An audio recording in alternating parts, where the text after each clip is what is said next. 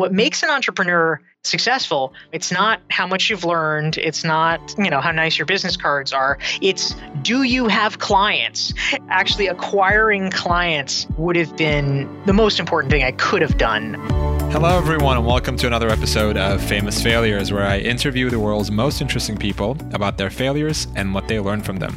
I'm your host, Ozan Varol. Today's guest on the show is Dorie Clark. Dorie is a consultant and keynote speaker and the author of the three books Entrepreneurial You, Reinventing You, and Stand Out, which was named the number one leadership book of 2015 by Inc. magazine. A former presidential campaign spokeswoman, Dorie has been described by the New York Times as an expert at self reinvention and helping others make changes in their lives. Dorie consults and speaks for a diverse range of clients and teaches executive education. She is a former award winning journalists. She directed the uh, environmental documentary film The Work of 1000, and she was also a producer for a multiple Grammy winning jazz album. Dorie is just an all around amazing person with one of the most wide ranging backgrounds of anyone I've ever met. To read any of the 500 free articles that Dorie has written for publications like Forbes, the Harvard Business Review, and Entrepreneur, you can visit her website, which is dorieclark.com. That's D O R I E C L A R K.com. And if you'd like to build the career you want, you can download the free 88 question entrepreneurial you self assessment at dorieclark.com forward slash entrepreneur. In the episode, Dorie and I talk about what Dorie learned from being laid off from her first newspaper job, why a diversity of skills is crucial in the modern job market, what holds people back from diversifying themselves, and what can people do about it.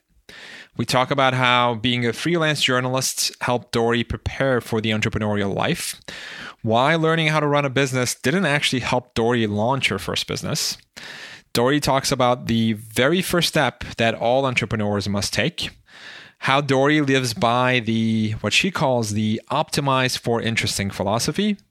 And finally, we talk about the personal and professional failures that Dorie values the most. Before I play you the interview, my book, Think Like a Rocket Scientist, is now available for pre order. It will come out on April 14th in all formats, but you can pre order the book now and download a digital copy within seven days of your pre order. That means you can start reading it months before the book is released to the public. All you have to do is head over to rocketsciencebook.com, purchase the book from one of the links used there, and forward your receipt to rocket at Ozan Varol. That's O Z A N V as in Victor A R O L dot com.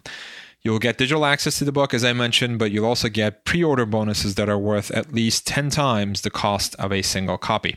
I've been excited, really excited about the early reviews of the book. The book was named a must read by Susan Cain, endlessly fascinating by Daniel Pink, and bursting with practical insights by Adam Grant. The book was also selected by Adam Grant as his number one pick among his top 20 books of 2020.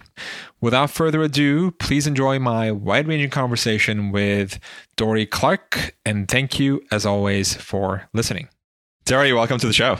Ozan, I'm so glad to be here. Thanks. As I mentioned to you before we started recording here, I've had a lot of people on the show with really wide ranging backgrounds and really diverse experiences, but you have just about everybody else beat. Uh, your life experience, your work experiences, the diversity of it is really, really admirable and privileged to be speaking with you.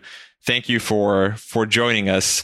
I uh, want to take you back to September 2001. You were fresh out of grad school at that point, and you were working as a political reporter at a weekly newspaper. Can you tell us what happened? I can, absolutely. So I was in my first job and I didn't really know a lot about life in the in the working world. And so i was pretty unsuspecting when i got a phone message from our hr person that he wanted to see me. But uh, he called me into the office and it turned out they were laying me off. And so i had to go pack up my stuff and leave before the end of the day. And it was really upsetting of course to uh, to lose my very first job. I you know, had not been expecting it. I did not have a plan B.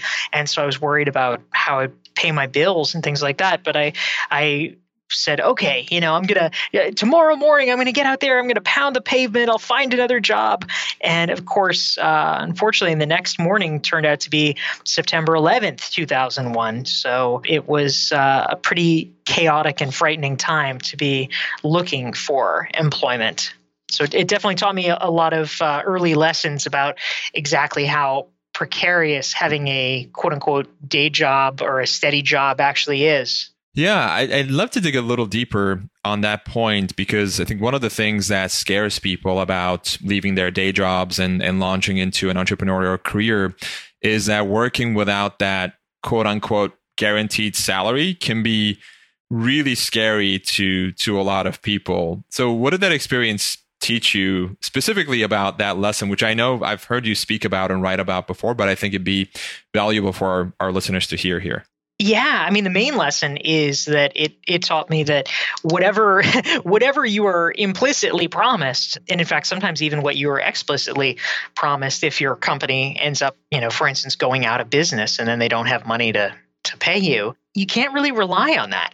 Where true security comes from is diversification and from having your own clients and from having a number of different clients. And in fact, even, you know, this was the, the topic of my latest book, Entrepreneurial You.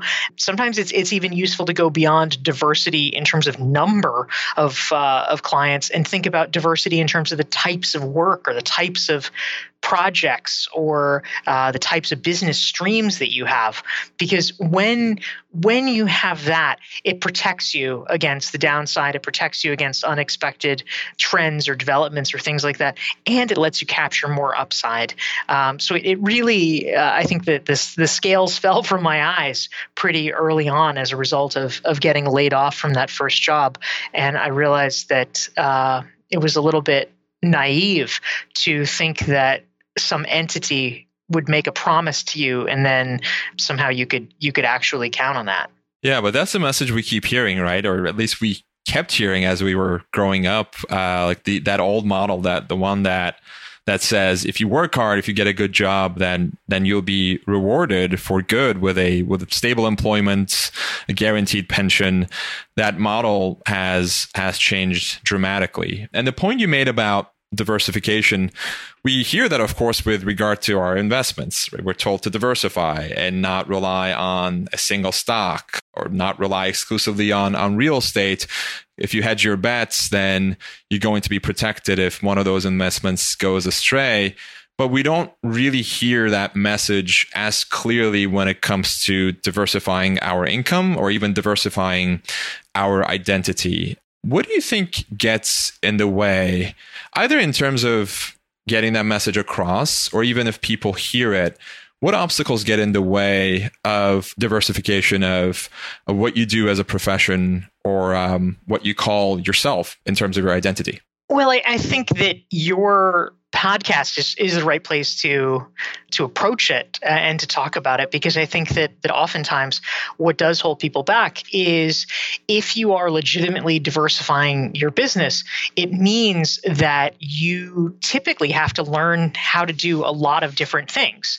You know, you're not you're not just a consultant, you're also a speaker. You're not just a speaker, you're also uh, selling online courses or something like that. And every time you are trying those things, there's a learning curve. In the beginning, you are not going to be good at everything you do. I mean, in fact, m- most likely it will be the opposite.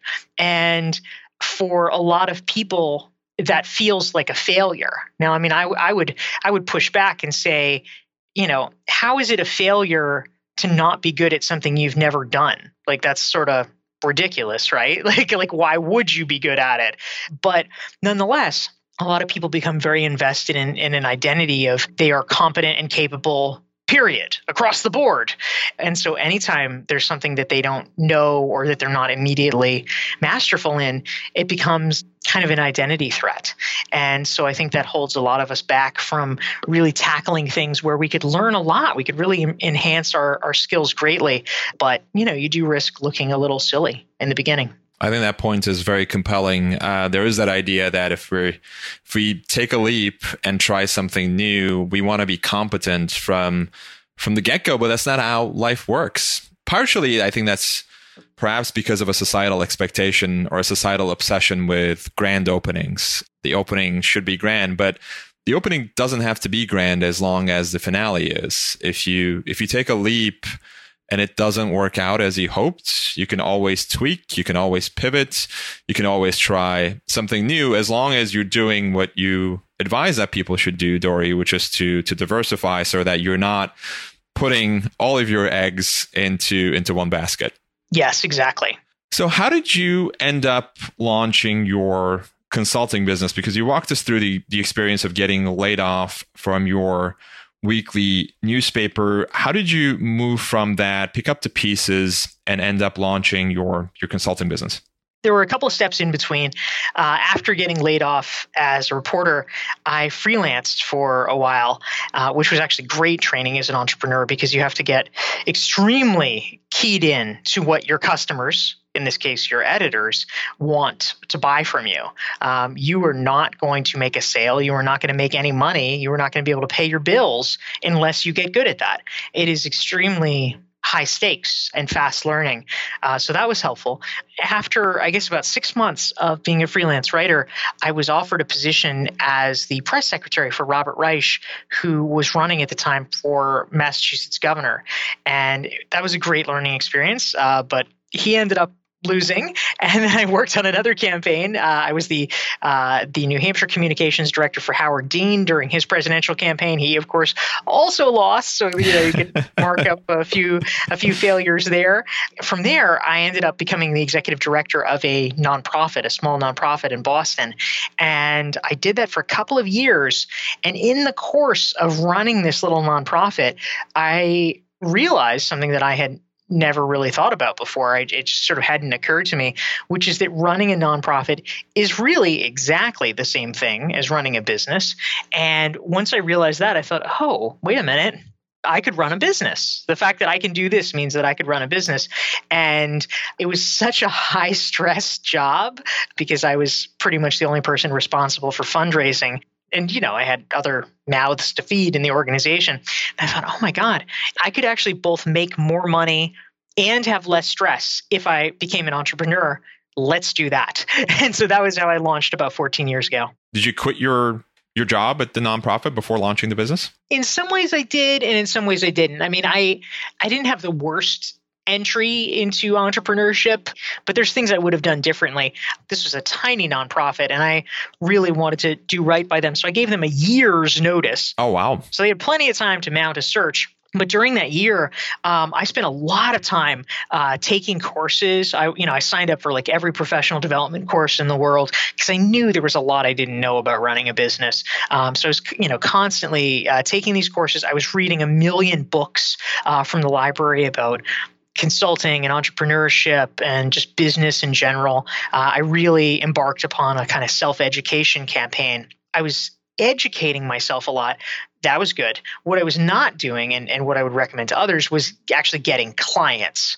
I waited to even try to pursue clients until after I had left the nonprofit because I, you know, I guess I wanted a sort of clean break and I, you know, I was busy with the nonprofit tying up all these kind of loose ends and I wanted to be fair to them and give them my full attention and blah, blah, blah. You know, it all sounds good at the time, but, you know, really what you should do uh, if, if, any of your listeners are planning to launch an entrepreneurial venture is what makes an entrepreneur successful.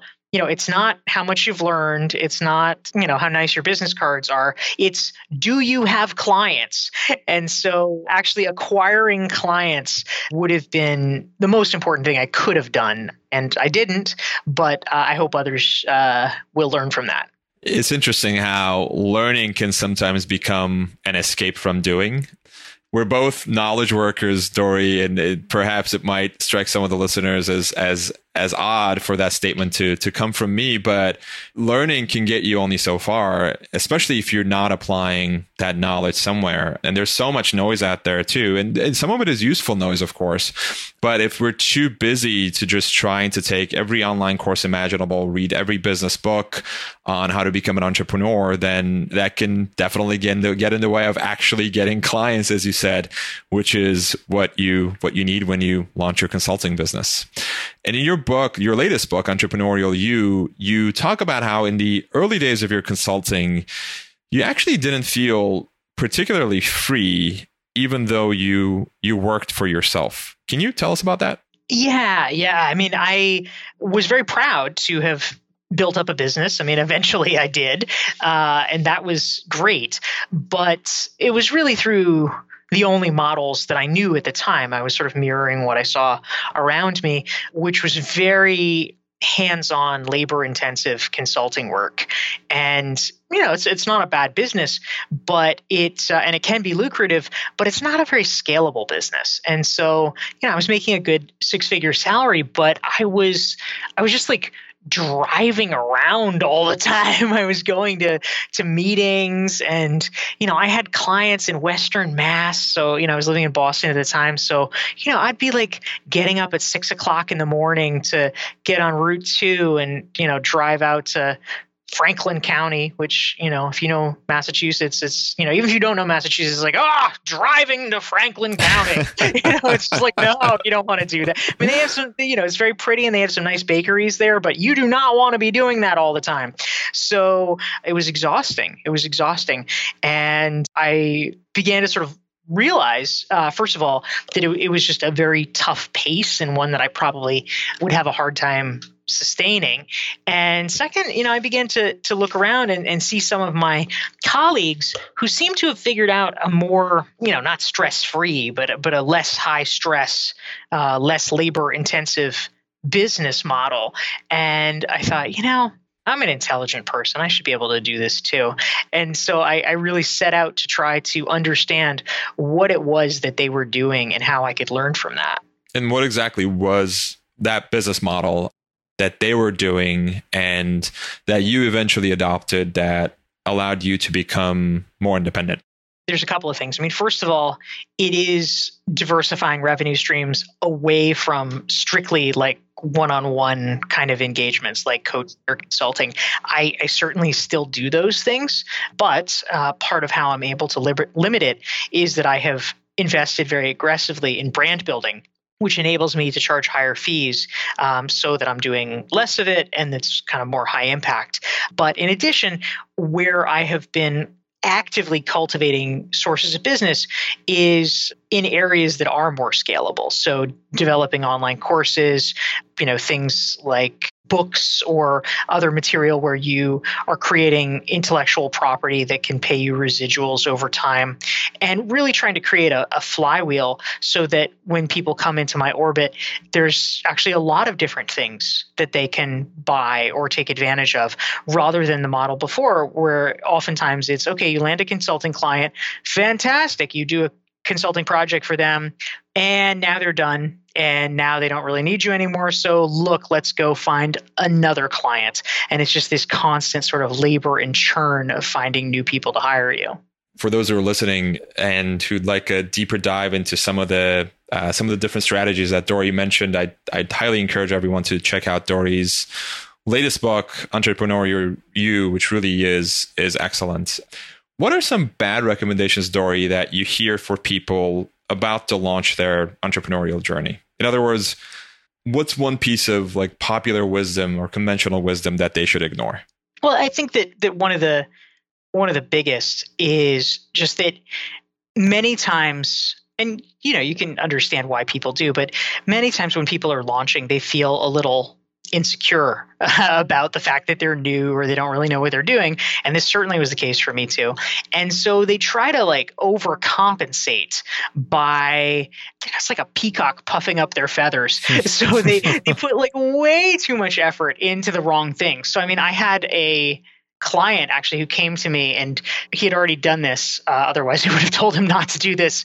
But you know here's a guy just starting out and he spent nearly five grand on a brand identity consultant and you know i say in air quotes like these people should just be fined for malpractice i mean this is a yeah. person without any clients. He had no business. He was literally just starting. And somebody convinced him that no, what you really need is to have a cohesive brand book so that you're you know which fonts are your fonts. And whenever you're creating your identity pieces, it will provide the comprehensive identity. I mean, it, it's it's ludicrous yeah. that that someone would you know i, I and i feel bad because a, a, lot of folks just say oh well you know yeah that's what i that's what i need. No that's what coke needs. That's what macy's needs. When you are just starting your business card could be a ransom note.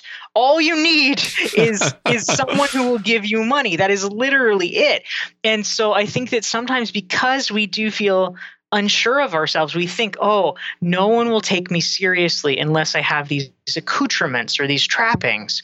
And the truth is, it is our own credibility that makes people take us seriously. We don't need those trappings. Um, I over the past decade, I've developed a real methodology around this, uh, which I call the rec- recognized expert methodology. And what I have discovered in studying you know thousands of highly successful executives and entrepreneurs is fundamentally there's three things you need in order to become a recognized expert in your field. There's content creation because you can't be known as an expert if no one knows what your ideas are. Uh, there is social proof so meaning what is your credibility? Are there things that other people can point to that show you're credible? You wrote this book or you have this degree or you worked with these clients that people have heard of or you write for these outlets, these media outlets that people have heard of, um, that kind of thing. And then finally, your network, because you need to have people who can help promote you and spread the word about you help you hone your ideas and and get better at what you do. If you have those three components, then you can really build a brand as a recognized expert. But but otherwise, you know, it really doesn't matter how much you're spending on on brand identity or, or things like that.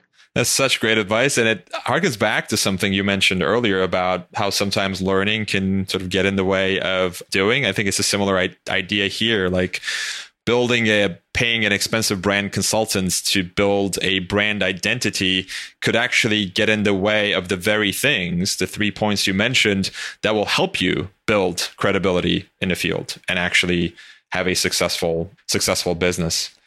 You've done, gosh, so many things in your life, Dorie. You're a speaker and consultant, author of several award winning books. You teach classes. Uh, you've got a master's in theology from Harvard. You mentioned you were a journalist. You've made a documentary film. You produced two albums.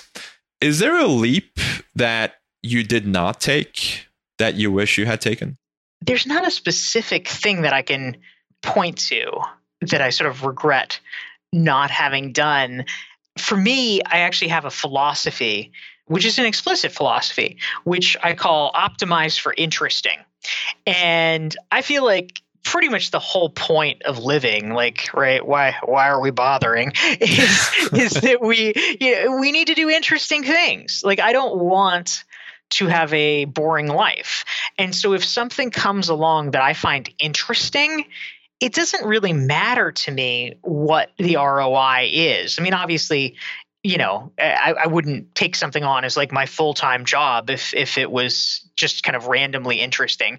But in terms of like side projects, like any of these things that I've been able to do, like directing a documentary film or being a jazz producer or, you know, investing in Broadway or writing musical theater, which I also do, like those those things can be done on a part-time basis. And so therefore whatever risk is capped and they're legitimately fun they're legitimately interesting. So i almost always will say yes to things like that that i think are cool. I mean there's plenty of things that other people might think are cool that I would turn down just because they're not right for me. You know, I have a, a friend named uh, here in the city named Melanie Curtis who has written a book, and her claim to fame is she used to be a professional skydiver and she has skydived more than 11,000 times. And I think that is really amazing for her. And I would not like to skydive once. I don't do that once. so uh, it might be interesting, but it's that one's not for me. But but for most land-based activities, uh, I will say yes. Well, it's such a refreshing message, Dorie, in a world that's sort of built around optimizing for money. optimizing for interesting is definitely a much more well interesting way to, to, live your life, which is why you've you've been able to build such an amazing diversity of of life and and work experiences. You already mentioned a number of failures that that you've had in your life, but uh, I want to sort of ask the question again, perhaps more broadly. Were there any other failures in your life that stand out as being particularly valuable? And, and if so, what makes them valuable? Well, I think that, you know, the ones that I have mentioned to you have been probably the starkest professional ones. I think that there's probably, you know, a couple ways to answer this. I mean, one is there's certainly a lot of I'll, call, I'll just call them micro failures, or you know, again, you know, I sort of debate whether failure is the right term, but it's uh, a lack of things turning out the way that you wanted or intended them to. And I, I think in the aggregate, just the the persistence that you have to cultivate in order to deal with it is a valuable thing. So I had a project a few months ago. I bought a condo about 18 months ago and i have been slowly and steadily i am pretty much done now but I, i've slowly not only been like doing all of the things that one needs to do when you move into a new place. But also i was just consolidating a lot of um, old paperwork and a lot of things that i had had in storage. And i had this stack of cds that were like back in the day when you needed to, to back things up on your computer on external CDs. I had a bunch of them and I was afraid to get rid of them because I wasn't sure exactly what was on them and blah, blah, blah. So I had to go through all of them manually to see what was on there and to see if it was important to retain or not. And anyway, what I discovered was basically all the documents from my professional life, like 20, 25 years ago, uh, when I was just getting out of college, when I was all of these stretches of unemployment. I had folders and folders of cover letters, and they were things that, that, literally were jobs that I just didn't even remember applying to, and I didn't remember applying to them because I never got callbacks. I never even got interviewed for them, but there were so many. I mean, there were, and, and it, each one, you know, can kind of represent like a different a different fork in the road or a different path. But you know, there was the uh, the gourmet food company that I wanted to do communications for. There was the the university university, multiple universities that I wanted to do communications for. Uh, there was the uh, the nonprofits that I multiple nonprofits that I applied for uh, program jobs for. You know, none of them wanted me, just like none of them.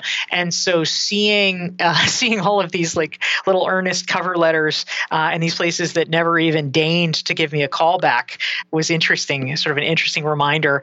And just like, okay, you know what? Fuck them. Uh, I will. I will keep keep uh, keep moving forward. So I think that, that that is useful. I think on a personal level. I would say that probably the hardest thing that I had was, you know, I had a uh, a number of years ago. I had a very sort of mm, what turned out to be a tumultuous relationship. You know, the woman that I was involved with, I loved her very much, but it just it really became clear to me like it was not a good thing for us to be staying in the relationship. Once I became 100% certain of that, I ended it. But you know, when you really love somebody, that's not really what you want to do. And so i would say that it was it was a success for me that i was able to will myself to extricate myself from that situation. So it was uh, you know definitely felt like a failure felt like a relationship failure and was excruciatingly difficult mostly because she made it that way. But uh, but nonetheless you know, I am ultimately glad. You know, you really have to muscle through things like that. So, uh, so I made myself do it.